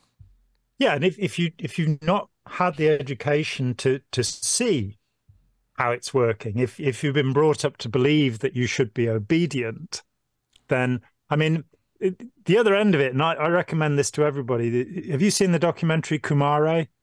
Yes, yes, I have. Because here you see somebody with interesting intentions who is not at all malevolent, That's right. and you see how people give him power over them. That's right. And that's I, what I am talking about. That's the kind yeah. of thing I'm talking about. Yeah. Yeah. I mean, he then went on to make a soapy movie about Barack Obama, but can't be helped. but it was quite a fascinating documentary in, you know, in that in that cult leader follower relationship. Yeah. You know, somebody really who was. has no techniques and no wisdom and nothing, and just says, "I'm a New Jersey boy, but I'm of Indian South Asian descent." I'll grow a beard and put an orange robe on and talk like my grandma. Yep. and right. just walk around any town in Arizona and people will start going, Hey, will you teach me yoga? Yep. And so, before he knew it, he had a cult following. Hmm. I mean, uh, by by design. I mean, he was he was doing hmm. this on purpose. It's fascinating. It's hmm. really interesting, especially and when I he know that when you truth. meditate, Chris, you you use the blue light. You use the blue light when yeah. you meditate. Yes, yes, yes, of course. Brilliant documentary. Yes, it was. It was very good. I think so, we should probably move toward wrapping up. Yeah, I think we've we've reached a point of exhaustion and fatigue where you know. Are you willing to confess now? Oh, very much so. The... Well, let me ask, let me ask you this. Let me end. Let me let me maybe move toward ending with this. Is you know, somebody asked me the other day in a live stream when I was doing a, a talk about brainwashing. I was talking about sleep and food deprivation mainly mm-hmm. because of the the power of those things. And I fully realize that if I was in a controlled environment that was not under my control, I could be brainwashed. Yes. With everything I know, you could put me in a situation where I don't have the ability to resist. If you break me down you know, you give it we about. refuse to give you a prawn sandwich anymore, and yeah, and you know, I mean, it, stick me in a prison cell, something like that. But I'm talking about food and sleep deprivation. You know, you yep. stick me in Guantanamo, on Guantanamo, or wherever. I'm not going to be able to resist that. That that's overwhelming force right? And it will tear you down. We're talking about stuff that tends to be a lot less than that. You know, walking into a Scientology org or walking into, a, you know, Kabbalah Center or something. I mean, you're not going to get tortured. So the the brainwashing Bored is to gonna, death, possibly, but yeah, yeah, that's for sure. So the so you know it can take a while. You know, it's kind of there's there's lots of ways of going about this, but the point is that there isn't any human being, I don't think, who couldn't be broken. It's just a matter of time, right? But that's with overwhelming force in the day-to-day social situations that most of us run into especially in the western world we have a lot of power of choice and yeah. and that's where this education comes in handy you know but i don't want to give any pretense here that that this will make you brainwash proof, you know, because I don't think there is such a thing if you really go all in on these techniques. Yeah, I, I and it, and it's a matter of being able to resist the smaller inducements. Yes. To uh, en- enslavement, I think possibly it is possible that, that a tiny proportion of human beings are beyond brainwashing. Okay. Um, but they're the people we call psychopaths. And oh, that's an interesting point. Yeah, but otherwise, mm. I agree with you that that mm. you know, and and even there, it is you know possible. It's been shown you can positively influence psychopaths and get them to change their ways. Mm. And there's there's partly a natural idea that that over the age of fifty, people tend to calm down. I saw an incredible interview with a guy who'd spent most of his violent criminal spent most of his life in prison. And he'd gone to a therapist who happened to be a psychiatrist who dealt with psychopaths. There aren't very many, mm-hmm. and uh, allowed their conversations to be recorded. And he just basically said, "I don't want to live this way anymore. I, you know, this is a rotten life I have. I'm sick and tired of being in prison. I I want to get better. I want to change." Wow. And um, it wasn't for a parole board, so it wasn't something he'd been let out. And so there, there, I think there is a natural thing there, but I think there are people who, but the the proportion of psychopaths in the in the population is held to be about three percent of men and about one percent of women. So two percent of people overall. It's not that many. And the the thing, you know, for me, uh, the, perhaps a, a final point for this conversation is to say, by understanding this problem, we can actually change the human future And most of the people I talk to in this field uh, put on a happy face and they're cheerful and bright in public.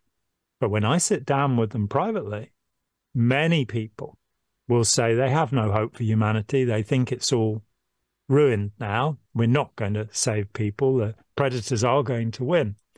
I don't hold that point of view.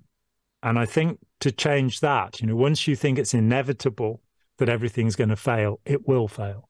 Yeah. I think we are at an incredible turning point where we do have all of the tools to change this and we're not using them. The idea that two guys like you and me, that, that you and I, that, that we are talking about this, whereas the you know the hundred thousand psychologists in the world are, if they get get to it at all, uh, uh, sort of saying, well, you see, the Milgram experiment was wrong ethically right. because you shouldn't do that to people. And so we mustn't learn anything from it. Right. Exactly. I think that by recognizing the authoritarian strand in our nature and recognizing this this need to have this childish dependence on others and their wisdom we can actually change as a species. We can do something wonderful. Um, we don't have to keep going in this, uh, you know, lemming-like pursuit. And I'm told it's not true what they say about lemmings. They're actually very sociable and don't commit suicide. But this this pursuit of suicide, which seems to be fundamental to the human race, this yeah. this you know, don't want to get into Freud and the death wish, Thanatos, all of that nonsense. And I think there's a bit more to it. Ernest Becker would probably be a better source than Freud on this. Mm. But nonetheless, we don't have to be that. We can actually do wonderful and positive things, and we can have a good time doing it. That's right. You know, which is the other thing because we can have the camaraderie, you know, and the friendship that you and I have developed by trying to do something positive in the world rather than you know the glee of destruction. Yes, that, uh, exactly. Yeah. I, so, I will yeah. I will agree with you 100% on that. I really will. My only the only times I get down or you know depressed whatever um you know, as as I realized recently, you know, I mean, there's a lot of lies going on in your head when you're in a depressive episode. You know, you're you're ignoring an awful lot of good stuff when you're when great tinted, yeah. You know, when I'm in that space, right? And so I can I can agree completely that really, from a more rational, objective perspective, it's it's absolutely I will accent the the the, the positive there accentuate the positive, eliminate the negative, latch go. on to the affirmative. Do not mess with Mister in between. Oh my as the God, sage. Stop it! Stop it! I forgot about that. Ah, uh, Jon yeah. quoting Scientology at me. Well, no, it's uh, it's Bing Crosby actually. Oh wait, that's right. I'm sorry, I got that confused with the fucking. Uh, my bad. My bad. Splurge on it. Yes. That's Scientology. I was, I was getting Whatever confused with Hubbard's spirit of play crap. That's right. Yeah. Exactly. Yes. Yeah. Yes. No. It be, I'll go with being hundred percent of the time on that one. That's it. Okay. Good. Jon, all right, let's wrap up. Thank you very much uh, for joining me in this, and uh, and for your channel as well. I, we always we, we, love you guys. You guys are the best. Mm. Uh, and, and, let's say that if if somebody watching this on my channel, please go and subscribe to Chris's channel. And, and if you're watching on Chris's channel, come and do that. And if you've got a few bucks and can manage Patreon, we are working out devious things that we can offer to you that no one else will get. Exclusive offers. I'm currently I'm I, I was the other week. I was like, why am I doing this? This is just stupid. Uh, you know, for for what? You know, I haven't made a, a single cent in four years doing this. You know, we are almost, almost supporting half of Spike's livelihood from what we do. And I'm, why am I doing this? And then I came and looked at all the positive comments on yeah. on the thing I'd done. Now, the thing I'd done was read out to camera a paper that I delivered in 2013 in Copenhagen. Yes, the keynote paper at the FECRIS conference, and um, it's been online ever since then. And I read it out, and people go, "Oh wow, this is great." So I went, "Ah, people want me to read things out loud." Okay, so what I've just done, and we're going to get to soon, is my little booklet, Scientology: The Cult of Greed, which, I still believe is is the basic primer, or as Americans sometimes say, primer. I'm not really sure why. Um, on Scientology, that's what it was meant to be, and I spent I've spent more time on this than anybody else because I'm more foolish than anybody else, probably. But I thought I'll read it out loud.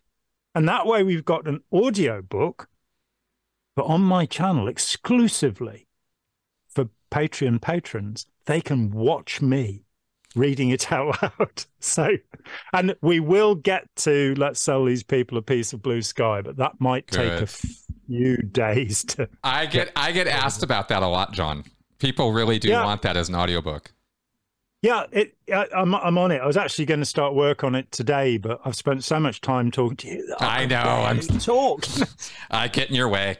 Well, let's wrap up then. Not at all. Absolutely. No. And actually, you know, the, you bring this up, and I've always said all my content on my YouTube channel will be free. But I wonder if I shouldn't get around that a little bit on Patreon and start putting up some Patreon only stuff. Uh, if, if any of my viewers out there, by the way, on this on, on my end of this conversation, are are interested in anything along those lines, do let me know because I am, uh, you know, I'm always interested in uh, in in giving you guys more data that you want. And uh, and if that's a way of going about doing it, I'll do it. Yeah, and, and let's face it, as L. Ron Hubbard said, free service, free fall. so you know, if you don't pay us, then you're going to go to hell. It's there you go. Easy, really. but no, my dilemma over the whole Patreon thing, and and I think Jack Conte and Patreon absolutely brilliant as an idea. Yeah. But the the whole exclusive content, it's like I don't want to deny information. Exactly. So by exactly. having these wonderful videos of me reading from a book that's you know what a spectacular and wonderful thing to offer to people. I won't be sitting on any cakes. Spike suggested that said that that could be quite good but i won't be doing that. And i will not be do- taking my top off to read this. Sorry but I, I, think I think the I think the general thankfully. viewing public will be quite happy about that. In the same way, they, nobody wants to see this guy. How dare you? How dare you, sir? yeah. All right. Let's wrap up. Uh, folks out there, thanks for coming around and listening to us gabber on at a mad rate about all of this. We really hope uh, all of this was entertaining, informative, and educational for you. That is always the goal. Thanks for coming around. I'll see you next week. Yeah. Thanks so much. Cheers. Bye. Bye bye.